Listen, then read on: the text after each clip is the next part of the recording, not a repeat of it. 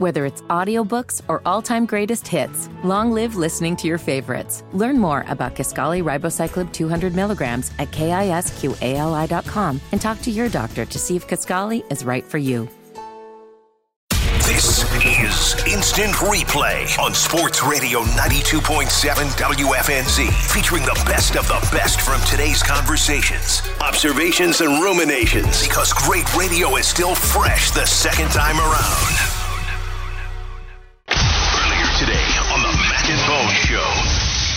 Let's bring in another voice, shall we, on the show? No offense there to Syria or Siri or Edna or whatever the texters. Edna. Yeah, some guys calling her Edna. Um, let's go to Brad Spielberger. He is from Pro Football Focus. We want to talk to him about these wide receivers that could be available in free agency by trade. You know, we got to ask him about the Brian Burns situation. He's thinking well. these guys called twice before they can actually sign players in the offseason. and uh, he joins us here in the show. Uh, Brad Spielberger, PFF. Brad, what's going on, man? How you doing? Hey, doing well. How you guys doing? We're doing good. We found a new toy, this voice that's talking to us right now. So we're like kids on Christmas morning, but we must focus now. We must get back to the task at hand. Before we ask you about this wide receiver group, whether it's free agents or, you know, guys that could be available in trade, and obviously the Panthers need help there. Uh, this Burns thing has heated up lately because Joe Person here locally from the uh, in, in the Athletic has reported that, you know, Brian Burns the Panthers offered him five year, $27 million a year la- uh, money last year. That would make him the third highest paid edge in the league, but he was holding out for more like 30. He then went out there and even by his own account, you know, had a disappointing year by his standards. What do you think? Like, what do you think's a good value for Brian Burns that, that could be something both parties could agree upon? Yeah, you know, at this point, you know, the, the longer you wait, the more the market's going to go up and up and up. And obviously, we saw Nick Bosa sign a deal for $34 million a year last year. Obviously, I'm not saying he's going to get into those numbers, but, you know, that's kind of the nature of what happens when, you know, a, a, a big contract comes through and rises every deal behind it. Now you're going to see Josh Allen in Jacksonville probably also get franchise tags like Burns, but has an argument to become, you know, the next 30 million per year edge rusher. So, even if you don't think Burns is kind of on the the level of the guys at that number, you look right now, T.J. Watt at 28, Joey Bosa at 27. Those guys signed their deals, you know, three, four years ago. So that's just kind of how the market tends to go. Um, he is worth 27, 28 million dollars a year, maybe not 30, um, but but certainly up in that area as one of the better pure pass rushers in the NFL. I know there was some, you know, some scattered production this past season, but a really, really good player, um, a foundational piece, a cornerstone of a defense. That's that's his market. Brad, we're going to kind of go one by one here and analyze the wide receivers that are on the free agent market, their situation, and, and how the Panthers might get involved in the fit for them. What do you think about Mike Evans? There's the there's the connection with Dave Canales. Not sure what that means. If he just wants to get the most money, how do you think this plays out with really the biggest wide receiver out there in name uh, in Mike Evans as we approach free agency? Yeah, I think the Canales connection really matters because you, you saw an offense that really, really prioritized Evans and made him the focal point of the uh, the passing attack, and uh, all those play action deep shots always looking Mike Evans' way. You saw him, I think, attack more, you know, across the middle of the field um, on, on a lot of posts and different things, not just running a bunch of vertical routes you know, on the boundary. So it is probably a question of I think in the past he was willing to maybe take some less money, try to get a ring. He did that with Tom Brady. Does he still want to do that, or is he looking to now, at the end of his career, you know, cash out to a degree? He's still going to show up and be one of the hardest working guys in the building. I have no question about that. But is he prioritizing money a little bit? And that I think is the only way Carolina wins the you know wins the negotiation here. It's not a very attractive spot from winning right away. Uh, but yeah, if they want to make him one of the highest paid wide receivers in the NFL, you know, 22, 23, 24 million dollars a year, then, uh, then then they could be in the mix. Who, uh, which ones do you think end up with the tag? It sounds like Evans won't be tagged because because of his previous salary, the number will be so high. But are we looking at Pittman and Higgins tagged? What's your feeling on on which of the wide receivers get the tag put on them? Yeah, those two I expected. So, so I would be surprised if we don't get a tag for both T. Higgins in Cincinnati and Michael Pittman in Indy. The one thing I would say about Higgins is, and I'm not saying I expect this or anything like that, but I think it's more likely that we maybe get a tag there and early negotiations go poorly, and he demands a trade. And again, Cincinnati might not, you know, cater to that request or or really care at all. They, they've, you know, kind of shown they go about their business. They they, they aren't going to be swayed by what a player says or does, um, and the player is going to show up and keep playing. So, nevertheless, obviously has a connection to the area as a former Clemson guy. Maybe there's a tag and trade scenario there, but most likely those two players are, are just not available. Talking to Brad Spielberger, Pro Football Focus, kind enough to join us on the Bodyworks Plus guest hotline here on the Mac and Bone Show. Brad, in terms of Calvin Ridley, how, how do you think he fits uh, what the Panthers are looking for? I think he'd be a good option. He's a, still a very good separator. I think he'd come in and be your move receiver, um, you know, and come in and you see him still a good route runner. People will talk about his drops, which no question were there. But you look at the first half of the season versus the second half of the year, and I think as he got his feet underneath him, got back adjusted to the you know speed of the NFL game after an extended absence, the drops came down. So I think it was just focus and getting used to getting hit again, and maybe you know there was a little bit of thinking of the step he was going to take after he caught football, and, and that led to the drop. So yeah, still a very very good player. Um, a, a guy that can be a total target hog. Had a 140 I think targets this past year in Jacksonville can win intermediate and deep.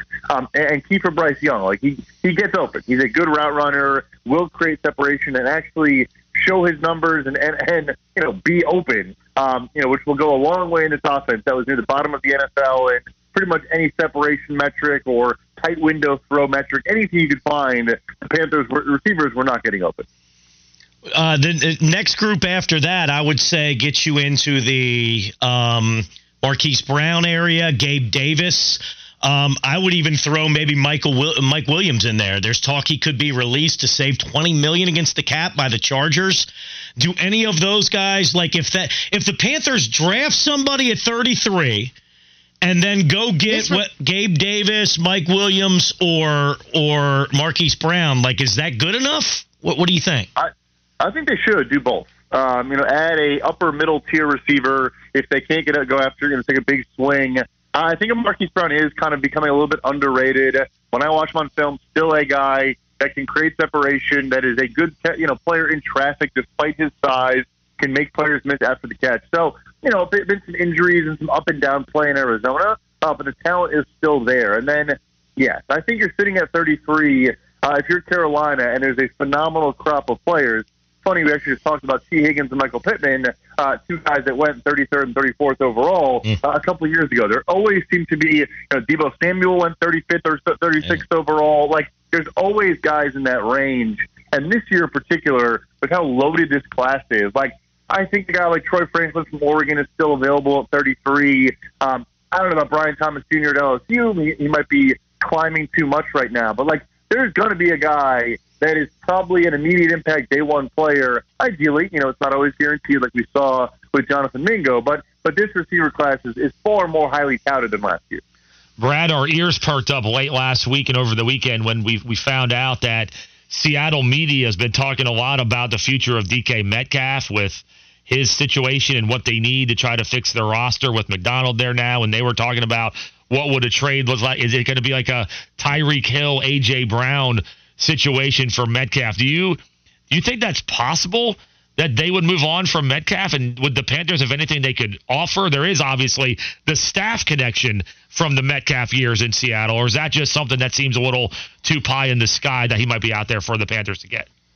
Yeah, it's a little surprising to me. I think he's a perfect fit with, you know, with a good downfield passer, and Geno Smith, a, a guy that can win obviously over the top um, you know, physical over the middle, can, can obviously run after the catch and and burn people in space. So it'd be surprising. Obviously, they draft Jaxon Smith-Njigba, but I'm guessing if they were going to make a move, I know Tyler Lockett is like a Seahawks like cornerstone and and this great guy, and they love him, you know, on the field and off the field. But I imagine he could be, in theory, the odd man out, not a much younger and very recently extended DK Metcalf. Like I, I don't have the contract in front of me, but you're paying at that point probably $30 million for like a season of Metcalf on his extension uh, if I were to look at the cash flow. So that would surprise me. You're definitely talking probably a first round pick, like you said, an A.J. Brown type of market. Um, maybe not quite as high just because you get no cheap years. You're immediately taking on an extension. Um, but yeah, I, I don't know if I see that one, but obviously Seattle, if they're talking about it, it's probably for a reason. That, uh, a lot of Panther fans have brought up Brandon Aiyuk. Also, there's there's a lot of people that think he could get traded. He's got one year left. Brad is thinking, how many oh, wideouts do you guys need? Oh, we got a whole list of wideouts, Brad. oh, there's, we go all day. There's no. Hey, hey, hey, Brad's at home hey, with this man. We've got a tight end list here too, Brad. all right, we'll get to that next. We'll get to that next. And then O line after that, okay. and we get to the O line list. Um, right. Brad Spielberger, PFF, trying to help us evaluate this group of wide receivers. So the, you know, you hear it, the Brandon Aiyuk trade talk going into last year of his deal. Um, how do you think that? Like, do you think he becomes available, and and and what would it take? Obviously, you then got to pay him to make it worth your while, right? What what do you think about that situation? Yeah, so that one I think is more is more possible. Um, and, you know, San Francisco just where they're at right now with so many massive contracts across their entire roster. You know, could they make it work? Yes. Do they want to pay two receivers twenty three plus million? That's where Deebo's at, and I think Aiyuk would, would top all of those guys and probably get 25 26 million dollars a year. I think he's one of the best route runners in the entire NFL. Uh, phenomenal after the catch, good hands, can do really everything. And I honestly think we haven't even seen the full scope of his powers and his skill set just because of how loaded that offense is. So again, that's that, that's first plus. You know, you're talking. I don't know about two first round picks, but definitely a first round pick and a day two pick if I'm San Francisco. You are extending right away. Um, you have to. And the player does get a bunch of leverage when you get traded for top end draft capital. You know, they can then kind of hold that over the new team because they know they're not going to, you know, bring him in for one year and, and not get a multi year deal done. So, yeah, you're, you're looking near the top of the market at that point, um, which in my eyes is actually about $25 million per year right now. But Justin Jefferson, CeeDee Lamb, those guys are probably looking to get an actual 30 million per year deal or, or around that number. Um, so yeah, long answer short, I do think Aiyuk is a, is a going to become a legitimate trade candidate. The Niners negotiate as hard as anybody. We saw Deebo Samuel, you know, request a trade before his deal got done, and it's just they're going to have to be some tough decisions in San Fran, and maybe Aiyuk is one of them. All right, and, and, the rub with the Panthers and the free and the wide receiver trade thing is not only do you have to pay them, but we don't have a first round pick. You know, that's the, we are yeah. short on draft collateral already, and that gets people people into uh, Brian Burns. Would you be willing to trade Brian Burns to get collateral to get an Aiyuk? Would you? Would you? Is that a good move for the Panthers? Are they better off signing Burns and then you know going after one of those free agents we talked about? Yeah, I mean, it would certainly help to, to rebuild your draft capital. Uh, it, you know, like you said, you don't have the first round pick. There have been a bunch of recent trades that have kind of chipped away at some of your your, your stock there. So, um, you know, trading Burns, you're still getting a first round pick. I think even though it's a new regime, it's going to be so hard to know there was a two first and a second on the table from the Rams, um, and, and now you're not going to get close to that. I think you probably get a first and then a probably a day two pick as well, um, but but not two first at this point for Brian Burns. So you know what? They're, they're, you can make an argument, and obviously they want to prioritize offense. There's a reason why they hired Dave Canales, and, and they clearly believe in you know offensive side of the football is how you win games in today's NFL.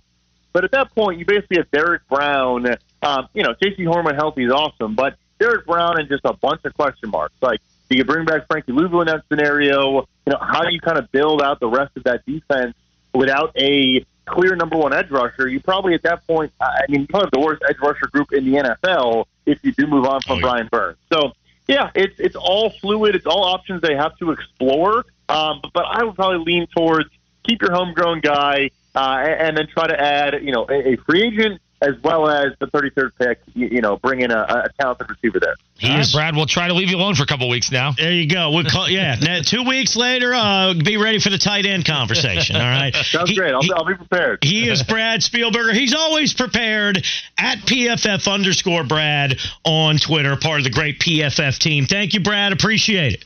Yeah, thank you guys. Listen to Mac and Bone every weekday morning from 6 to 10. Instant replay continues with more in a moment. Only on Sports Radio 92.7 WFNZ. The exclusive home of the Charlotte Sports Fan. Whether it's audiobooks or all-time greatest hits, long live listening to your favorites. Learn more about Kisqali Ribociclib 200 milligrams at kisqali.com and talk to your doctor to see if Kisqali is right for you. Instant replay on Sports Radio 92.7 WFNZ. Because great radio the second time around is always twice as nice. this afternoon on the Wes and Walker Show. Let's move on. Let's go back to the NFL. Let's focus on the NFC South. Just do a little check in because we've talked a lot about the Carolina Panthers. A lot going on. Head coaching change again, coaching staff hires. What are they going to do at 33? It expands the pool of players that we choose from. When it used to be number one, we basically had a two man, three man choice with Bryce Young, CJ Stroud, and then maybe Anthony Richardson. We had Tony Pauline on this show, by the way. Actually got aggregated a little bit. Say Frank Reich liked Anthony Richardson, but ultimately Bryce Young is the pick. We got a lot to choose from at 33. Atlanta's got a decent amount to choose from as well, but they could pick their quarterback in free agency or on the trade market. It feels like Atlanta is a quarterback away from really competing and they were poorly coached last year. But even still, you know the kind of talent they have on offense. The offensive line is good. The defense is much improved, but they got Desmond Ridder throwing the football. And if it's not Ridder, then it's Taylor Heinicke. Heinicke might not be all that bad, but even still, you're not winning anything in the postseason with Taylor Heinicke.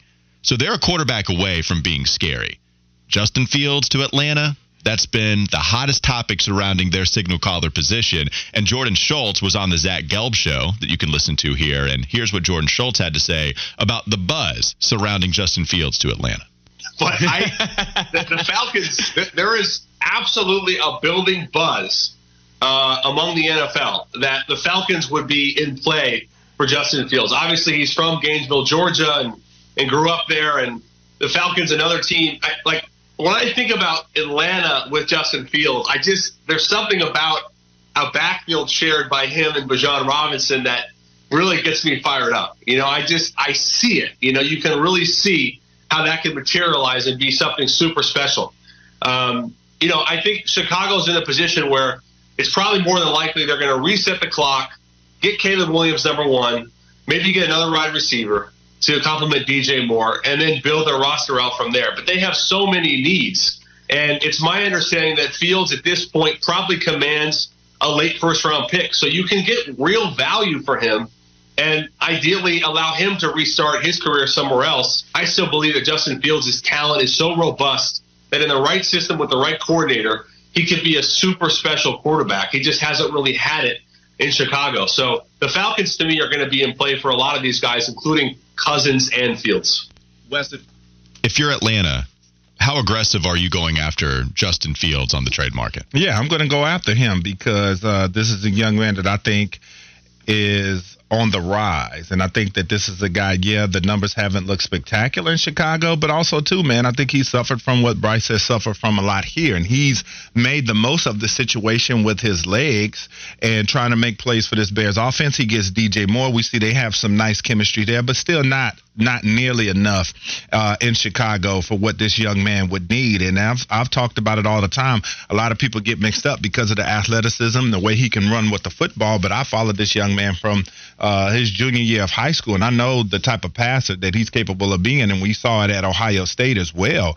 Uh, but this is a guy that hasn't had a chance to have a complement of weapons that is enough to win uh, in this league. And so when you talk about championships and getting to the playoffs, I mean, what quarterback that's played on great teams didn't have great players around him? And if you put him in Atlanta, that's what he has now. So it's either going to be no more excuses and he's going to get the job done, or we f- we find out that he's totally a bust. But I'm going to bet more on the fact that he's going to turn into the player that a lot of people think that he could be. This offense would be so dynamic indoors on that turf with those weapons, that speed, his running ability mixed with the passing ability that he's going to show you. Uh, with this offense. So I think it would be tremendous. And yeah, I think it would do Atlanta uh, premier uh, a tremendous service to go out uh, and get this young man. Now, if you said the ninth pick, I'm not sure you're going to get a quarterback that's going to be comparable to Justin Fields and what I think he's capable of with the full assortment of weapons. Yeah, it feels like if Atlanta wants to go after Justin Fields, it's going to take a first round at least a second round, but probably a first to go get it. Jordan Schultz was talking about a late first round going after Justin Fields. I saw a, a proposed trade, whether it be on NFL Live or just ESPN yesterday. Pittsburgh also could be interested in Justin Fields, like one of these teams that could make the postseason with competent quarterback play. Pittsburgh is in that mix. We'll see what happens with Minnesota and Kirk Cousins. They could be looking for a different quarterback too if they decide to let Kirk go. But we see somebody on the text line saying, "Nah, not Justin Fields. Atlanta should be going after Kirk." And it's going to cost a lot of money. Going to cost a lot because apparently Kirk is looking for guaranteed money like he's been getting with the Vikings and the Vikings are I don't know about learning from their mistakes because Kirk Cousins has played good enough football up there. They haven't had a lot of postseason success, but Kirk Cousins, well, how many postseason wins do they have? That's what I'm saying. Stir it up. Uh, you did. You did. but Minnesota hasn't gotten to a deep spot in the postseason. Kirk Cousins has the one win against the Saints, and he made the throws to do it. Like that's he's got that game to keep a lot of the postseason criticism at bay, or at least some. But that's it. He's just got the one win. If you're Atlanta, do you want the sure thing of Kirk being dropped into that system and being the best quarterback they've had pretty clearly since Matt Ryan? Or do you want to go after the guy in Justin Fields that could be there longer because he's just so much younger and you could have a pretty high ceiling, especially with just athletes all over the place? Which one would you rather do? Give up the first to go get Justin or give up a ton of money to go after Kirk Cousins? What say you on Atlanta? Ooh, that's a good one because you know how I feel about Kirk Cousins. I By the way, Kirk if you Cousins say. Justin Fields, I'm going to say you're disrespectful to Kirk Cousins. No, no, no, not at all. So, because this is the, the the way of thinking. It's like you are going to have to pay Justin Fields, and so that's going to be in too. play here too. But you're not going to have to pay him as much as you probably would have, just because uh, the numbers and the production haven't been there. So I think you do yourself a service because you're going to get a guy that I think is going to come there immediately and outplay that deal. Now, if he comes back to the table two years from now and says, "Hey, you know, I want more. I've outplayed this thing," okay, so be it. But I think as far as the price that you could get him for right now, that you could sign him for. Uh, I think you go ahead and do that. Now, I don't know if he signs a deal if he goes to Atlanta right now. He's three years in. He can still play on his rookie deal. He could come in this year, play, and then say, okay, let me get my numbers up, and then I can get my dollars up. And then you got to pay him some real skrilla. So that's how I think Fields would probably pay it, play it. I don't think he comes to Atlanta automatically winning a new deal. I think he's going to go there, show out, and then get his contract. So I would go with Fields just because uh, I think for one, he fits uh, Atlanta. We know black quarterback Atlanta. We know that aesthetic always fits, but also what Oh, you're thinking of butts in the seats here, too. that too, yeah. But not only that, what he's going to bring to this team, he brings another weapon in offense. Yeah, Kirk Cousins is a hell of a passer, dynamic passer. Love what he brings to the passing attack. But I'm getting dual threat with Justin Fields. Disrespect. I'm being able to. I, I'm going to get a guy that when things break down, he's going to get that crowd on their feet because he's going to take that thing 40, 50, 60 yards. We know he's a 4 3 guy on that fast turf. He's going to have it electric down there. So that's why I would go with him because of the youth. I can get him at a better price right now if he wants to come in and do a deal right now. Uh, but I'm going to go with the youth and the dynamic ability that he brings. But I mean, I think you're in a win win situation no matter which guy you sign. Kirk Cousins has a traitor, man. I just so it's so disrespectful going against Kirk. Kirk. Cousins. No, you're going. But I'm gonna go with the younger guy, and he's gonna bring me those legs over there too to go with with the passing ability, man. I Just hate it, man, for Kirk. Let's move on. Justin Fields unfollowed the Chicago Bears Yeah, on Instagram. spooky. And anytime this happens, people like to make fun of it. Oh, we're so social media conscious. Oh, Justin Fields unfollowed. No, Justin Fields unfollowed them for a reason. We can at least understand this is a little weird, but also understand it's not the greatest of relationship between these two sides because they have the number one overall pick And everything he's saying, he wants to stay. thanks to our Carolina Panthers, he is saying he wants to stay. But he said that, well, I'll let Justin Fields say it. Here he is on the St. Brown Bros podcast yesterday telling you why he unfollowed his own football team. Gary, all right, come on. What's with the unfollow with the Bears? What's, what's up with that? Man, bro, I'm glad we're talking about it because people, why do people take social media so serious? Like, but like, why you why you unfollowing the Bears? like I still mess with the Bears. This and that. I'm just trying to take a little break. I, I'm Mess following with the Bears and the NFL, bro. I'm not just trying to have football on my timeline. Mm-hmm. I know y'all mess with a girl, EQ, especially you. Just because you don't follow the girl on IG, don't mean you're not messing with her. That's true. You That's true. That's facts. That's facts. Oh, so you're saying you mess with the Bears more now that you unfollow them? Man, it's not even like that. Ah, okay, it's, okay. it's something that I don't want to see in my timeline. I'm about to go on vacation. I don't want to see no football. And guess what? Hmm. Just, just get away, get a little away for a little bit. It's either keep Fields. We want Fields. See the draft Caleb. So it's like, bruh, man, I'm tired of hearing the talk. I just wanted to be over. The closest we got to the truth was at the very end. That's the closest. When he said, I don't want to hear keep Fields or draft Caleb. I believe that. What I don't believe is, man, we still mess with him even if look Right. if you're messing with a girl, it doesn't mean you have to follow her on Instagram. Justin Fields. Yeah, he thought we were born yesterday. Are you kidding me? Go ahead and unfollow your significant other and see how that goes in your household. Right. Now, it doesn't have to be your significant other, that's fine. But that's also telling in your explanation because you don't view Chicago as your partner in this marriage. Go ahead and unfollow your significant other on social media and see why did you unfollow me? I say I still mess with you though. Yeah, now, Yeah, yeah. tell I- your girl, I still mess with you, baby. I still mess with you. Don't worry about it. I just played that out of my head. No, what? What? Are we not friends on Facebook, babe? I still mess. With, I got you. I still you. mess with you. I got you. It's okay. Come on now, that lingo alone, you're Are gonna be in for a long night. Are you serious? talking about why do people take social media so seriously? Come on, dog. You know the world we live You in. You took it seriously when you unfollowed. Yeah, It takes effort. It mm-hmm. takes effort. You could have just let it roll on. If you want to say, look, I need a break. I understand how the discourse is going to be leading up to the draft. This affects my future. I don't know where I'm going to end up. My agent is going to be informed. I hope Chicago keeps me informed. I don't know where I'm going to end up. And so I do need to take a break from this. I unfollowed Chicago because there's going to be a lot of their own uh, marketing telling you get excited for the number one overall pick, and then maybe some things that affect me because of it. So I just need a break. But I do not expect that to be the reason as to why he unfollowed the Bears. And the other thing, he said, you know, I'm just going on vacation. I don't want to see anything about football. Okay. When you get back, you're going to say you're going to follow him again? right. Okay. Who else did you unfollow? Did you unfollow other football accounts so you could be away from it? Yeah. Terrible. Terrible. And then EQ, Equanimeous St. Brown, to be mm-hmm. exact. That's the man's real name on St. Brown podcast. He said, Yeah, that's true. Yeah, they know they just sitting there just capping like hell. Come on, man. Talking about the my main thing was just I mess with you. You know, oh, you hanging out with a girl and she's like, or or a guy, and they say I mess with you. Nah, dog, that that ain't good enough. What? Exactly that right there. what? You mess with me. I mean, I'm gonna try that. I'm gonna unfollow my girl and I'm gonna see her don't. and say I, I mess with you, baby. don't do that. Please don't do that. She's a nice woman. I'll prepare my couch for you, Wes. yeah, yeah, you're gonna be sleeping over there in Fitty's room, and then Fitty just just As long so as you know- Ramses is on the couch, yeah, Ramses needs to be a little bit further you away. You'd be mistreating Ramses. Yeah, He's you- on the Carolina shelf, man. He looks down and descends upon the room.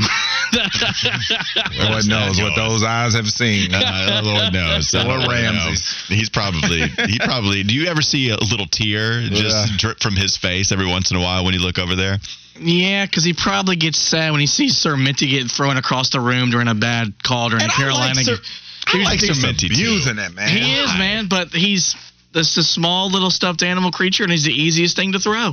Jack says on the text line, he said he friend zoned the Bears. That's exactly what that sounds like. Friend zone. I mess with you. But but it feels like Chicago might friend zone Justin, and he's trying to beat Oh, them they- to the no, punch. They gonna, of they the gonna make breakup. him an ex. Yeah, that's true. what they You're about right. to do. They You're about right. to Not dump friend him. zone. Yeah, I mean it. It could be amicable on their part. They could say, "Look, we wish you the best, but we're going to go ahead and get this value and trade you." I and think it's stupid. move on that's to just some. me. You don't like going after Caleb Williams and getting rid of. Justin Fields? I think they should keep him, and I think they should put weapons around him. I think if he goes to Atlanta, they're gonna see what they've been missing. I, I don't think it's stupid. I think it's a really hard decision, but I could see the argument for Justin because I, I like Fields. The thing is, he wasn't good at the beginning of the season, and then he started to figure it out a little bit Mm-hmm. once he was coming back. But there are still legit questions about him. There are some real bad games, but he's young. Yeah. He's young. We'll see what happens. I'm not going to ask why Is laughing. Oh, I you can don't know. It's it's good. It's it's shareable. No, it's not. Yeah, no, it is. We were talking about Sir Minty. I know what you're gonna. You're gonna read Jack's text message. No, Yes, you are. disrespecting Sir Minty, huh? Willie P. Mm, okay. All Willie right. P. chiming in, or he just texted me individually. But uh, You're and right. then I was going to ask you guys, have y'all ever been friend zoned? But we're up against it, so we got to Oh share. yeah, we all have. I don't know about you. You big time Bryant. Oh no, man, I've been through it all, dog. Don't, I ain't gonna act like I'm, you know. no, Don Juan, no. the Don Juan up in here. Don Juan have been dumped, and Don Juan have been friend zoned too now. Uh, and, and speaking of friend zone, last one, like American flag emoji writes in, "You stupid, bro. I unfollowed my wife all the time. All right, You still married? more power to you, man. That's not anything that I'm going to be. That's some I'm not- behavior Not right going to be about. I'm not going to be about it. You can hear Wes and Walker live and local every weekday afternoon from noon to 3. Sit tight and stay locked because instant replay continues next. Only on Sports Radio 92.7 WFNZ. The exclusive home of the Charlotte Sports Fan. Whether it's audiobooks or all-time greatest hits, long live listening to your favorites. Learn more about Kisqali Ribociclib 200 milligrams at kisqali.com and talk to your doctor to see if Kisqali is right for you. You're listening to Instant Replay on Sports Radio 92.7 WFNZ because great radio the second time around is always twice as nice. Earlier this afternoon on the Kyle Bailey Show. Let's bring in Luke DeCock, Raleigh News and Observer sports columnist, longtime sports columnist. He's back with us live from the Triangle, with us on the Bodyworks Plus guest hotline. Luke, how are you, buddy? Good. Fully, fully uh, aware of myself as a name smoke should not be saying. Yeah, well done, well done. That's why you're you're a brilliant man. Um, hey, let's start with the Carolina Hurricanes. They got a big one tonight, don't they? The Florida Panthers coming to town. I think I saw they're looking for their 12th straight road win. And now here's Carolina. They got uh, things are starting to look better and better all the time. That second line's looking pretty good. What do you think about tonight?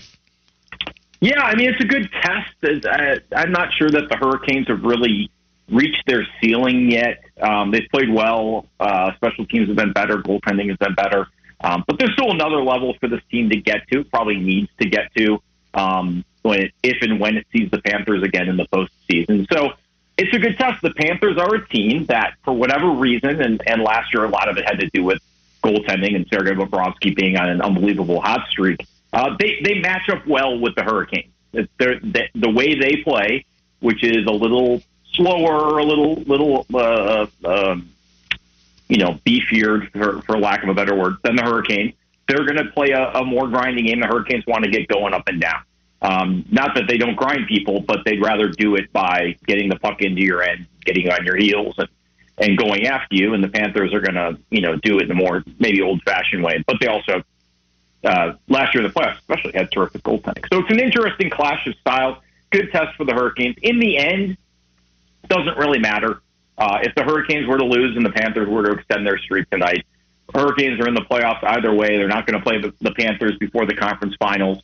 Uh, this is all sort of uh, uh, window dressing. But we've seen it in the past with the Bruins, especially when the Hurricanes were having trouble getting past them in the postseason. Sometimes regular season meetings can change the dynamic between two teams. Mm-hmm. And once the Hurricanes started pushing the Bruins around a little bit in the regular season, their fortunes did change in the postseason. So obviously the Hurricanes were heavily favored last year. It's a different dynamic with the Panthers, but the Panthers are playing really well, and this is a chance to make that kind of statement. All right, we got Luke DeCock, Raleigh News and Observer, longtime sports columnist. He's with us on the Bodyworks Plus guest hotline. Uh, my guy John and Mooresville wanted me to ask you about uh, baseball, and I think it's a, a, good time to do it because yesterday on ESPN, as you probably know, uh, there was a piece up about expansion in Major League Baseball, and not just that, but there were you know captions, segments on each potential city. And the front page of ESPN yesterday was the shot of the Charlotte skyline um, from basically the vantage point of the press box at Truist Field in Uptown, home of the Knights. Um, I thought the the article itself, the caption itself for Charlotte was utterly useless. But um, being that you're out there in Raleigh, and obviously you cover Tom Dundon's team, and we talked to Tom here on the show a couple of months ago about his intentions. Have you heard anything? What, what are your thoughts? No, I haven't. But this was never going to be a immediate kind of thing. A lot of this was doing due diligence to figure out if it even made sense, whether that was Raleigh or Charlotte. Um, obviously, you know, Charlotte has its advantages. Raleigh has the advantage of being where the Hurricanes are, the team that he already owns, um, and not having a lot of sort of other pro competition in the form of an NFL and NBA team. So there's sort of interesting points for each market. I, I still think, even with Dundon's sort of muscle behind it, this is a very long shot. Um, economically speaking, especially for the Triangle, it's, it's a really tough lift because of the number of tickets you need to sell and the corporate support you need to do that. Um, you know, the sort of amenities you have to sell in terms of suites and party decks and things like that. You need a ton of corporate support. Um, it, it makes it difficult. And, and really, honestly, in Charlotte as well. When you look at the cities that have MLB teams or get MLB teams, um, they're typically bigger. Um, it's a tough sport to support, especially now that you're heading into an era in the sort of late 2020s uh, where you're not going to be able to count on local broadcast revenues the way you once could. That was a big reason, uh, a big engine fueling baseball's economic growth, sort of in the 80s, 90s, and 2000s, was the fact that they had these, you know, in the case of the Dodgers, extremely lucrative local TV deals. Um, but that's those are dead now. Um, you know, except in a few very rare instances like the Yes Network, that dynamic just doesn't exist anymore. So I, I still think this is a very long shot. I think it's great that somebody is taking a look and trying to crunch the numbers, but I don't expect this to be something that turns around quickly. Um, in both cases, you're talking about billions of dollars to build an adequate stadium. That's a really big nut just to talk about, just to get started, let alone payroll, front office, scouting, development, all these other expenses that go into it. Um, it's a really big lift starting from scratch. Um, you know, there's always talk about moving a team, but even then, you're still talking about billions of dollars for a stadium. Um, it's just it's a really hard hurdle to get over.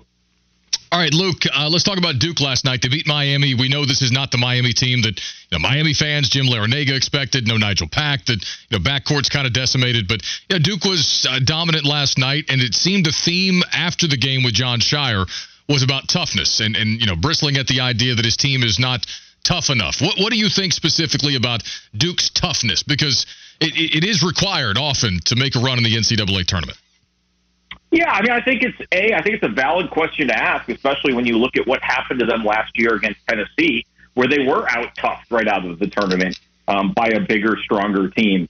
Uh, and, and you've seen it. Like I, I think what you what it really comes down to this season is how do you define toughness? Is it physicality? Is it you know pushing guys around, boxing out, um, you know, defending hard? Like like I think Duke has some of that the question with Duke, and look, Jon Scheyer raised these questions himself. The home loss to Pitt. Can you face up to a guy on the other team who's showing you up? The game at Chapel Hill. Jon Scheyer was irate at the way, and really more like disappointed parent. Like I'm not angry with you, I'm just disappointed at the way Duke didn't pursue loose balls and didn't hustle the way that you know Scheyer would expect. So I, I think Scheyer, to a certain extent, is trying to get that off his team's mind by claiming that, hey, we're past that. But I think it's a valid question to ask when you look at the games they've lost. It's just a question of how you define toughness. And I think for Duke, it's really more mental toughness. You know, the, the going after loose balls, um, really dialing in on defense in, in tough environments, even when that's at home and it's a guy like Blake Hinson who's making you look silly. So I, I think it, I think it is a fair to question Duke's toughness. I think it's equally fair for Jon Scheyer after last night, after some of the games the Blue Devils have played recently, especially coming out of that Carolina game. He wanted to see a response from his team, and he's seen it. So this is a good time for him to kind of use the bully pulpit, pulpit and point out to people that the questions that I had about my own team, my own team has answered. And uh, you know, talking about toughness is one way to do it. So I think that I think it's a fair question to ask and a fair point for Scheyer to make after a nice win over Miami. Now, yesterday we got into a fun conversation. I don't know about fun for NC State fans, but we got into a conversation with NC State fans about, hey, if this thing continues to spiral, obviously losing to Syracuse doesn't end the season, but you know, if you don't make the tournament, you fire Kevin Keatts. Who do you think's the next man up? Like, who's the right guy for this job in 2024? I had a few texters want me to ask you this question, so I'll pass it to you. If they move on, um, who who do you think they would or should be targeting? I'm, I'm a big a big Pat Kelsey guy myself. Yeah, I mean, I think you want someone who's got uh, some roots in the ACC, which Kelsey obviously does. Um, but I think you need a guy who has some experience winning at a high major level because you know when you look at, at Kevin Keatts and and you you sort of go back and debrief what went wrong there. Um, it was a guy whose only head coaching job was at UNC Wilmington. Um, obviously, had experience at Louisville with Rick Pitino. Um, you know, so I think you want somebody who's you know which is something that Mark Gottfried actually had on his otherwise barren resume. Somebody who's who's coached and won a, at a high major level. You know, is NC State desperate enough to go out and get somebody like Will Wade and all the bags that he carries? Uh, it was certainly someone that NC State looked at when they hired Kevin Keatts. Um, but those are the kind of guys who are going to be out there. I, I will say, in, in you know, the talk about the season spiraling. Um, you know, this is a, something I've had this conversation with several people this week. I think we too often get caught up in that sort of every game's a referendum mentality. Yep. NC State is not that very far removed from going down and beating Clemson um, with a terrific late game performance, and really probably should have beaten Syracuse, all things considered. So, you know, the the sort of uh, state of NC State basketball and Keatts and his future and all that. I, I just feel like we're kind of jumping the gun on that a little bit. They still have two big games against Carolina and Duke. They have winnable games, and they have an ACC tournament. Um, I, I just feel like people are are and this, look. This is a sign of the apathy that surrounds that program. There's no question about it, and that is a big picture issue that's not easily addressed. But I just I just feel like we're kind of veering from uh, extreme to extreme with NC State basketball, and everyone just needs to kind of let let this play out and see where it goes. And don't forget, also, you've got a chancellor who's walking out the door next summer, presumably. Mm-hmm. Um, you've got an AD who hasn't shown a, a, a lot of sort of inclination to make big changes. I'm not sure Kevin Keatts' job is in as much danger as everyone thinks it is, even if they miss the tournament. And it might not be. And I said this. I said something similar yesterday, and I saw your tweet about it. That hey, I'm not gonna. I'm not, we're not gonna talk about him as if, as if it's over because they're eight and seven in conference with multiple games to play in a tournament. So you know, two weeks from now, you, Kevin Keatts could get the last laugh, and none of this conversation matters. But I mean, we, you and I both know how many fans inside that fan base feel about what's going on. Um, you know, before I let you go, the news yesterday. I, I guess it was yesterday, maybe two days ago, that um, the, the playoff committee you know, we haven't even cracked the seal on a 12 game college football playoff, and there's already murmurings about it going to 14 teams as early as 2026. What do you make of this? I mean, I, the the thing with the CFP, and, and this has been obvious, well, from the beginning. But even if you go back to a couple summers ago, where they were trying to put the original 12 team proposal, slide that under the door before anyone found out that Oklahoma and Texas were jumping to the SEC. Uh, these guys are making this up as they go along.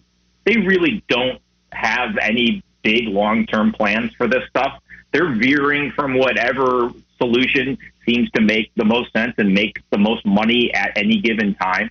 Um, I don't have a ton of confidence in the long term vision that these guys have for the CFP. Mm-hmm. Uh, it just doesn't, to me, strike.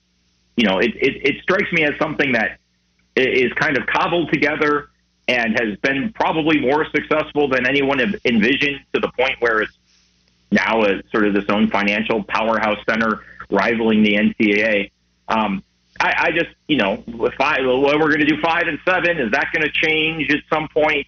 You know, there was talk about farming out the TV deal to multiple outlets, so everyone got a piece. NBC would get the Notre Dame games, and Fox would be involved, and maybe Amazon or Apple gets a game, and it, it ends up going back to ESPN, and they may sub-license some of it to some of those people. But it's there's not there's not a ton of imagination here. There's not a ton of of, of innovation. Um, it's a bunch of guys doing the least the least common denominator that gets them the most money. And so I, you know, could we go to 14? Could we go to 16? Could we go to 32 and start the season in July? uh, who knows? If someone offers them enough money, they'll do it. They're just Yeah. running down the street chasing after nickels at this point. You're not wrong about that. Luke, I appreciate you, brother, as always. We'll talk to you next week. All right, Cal, take care. You tuned into Instant Replay. When the audio was so good, it has to be heard again. Only on Sports Radio 92.7 WFNZ. The exclusive home of the Charlotte Sports Fan.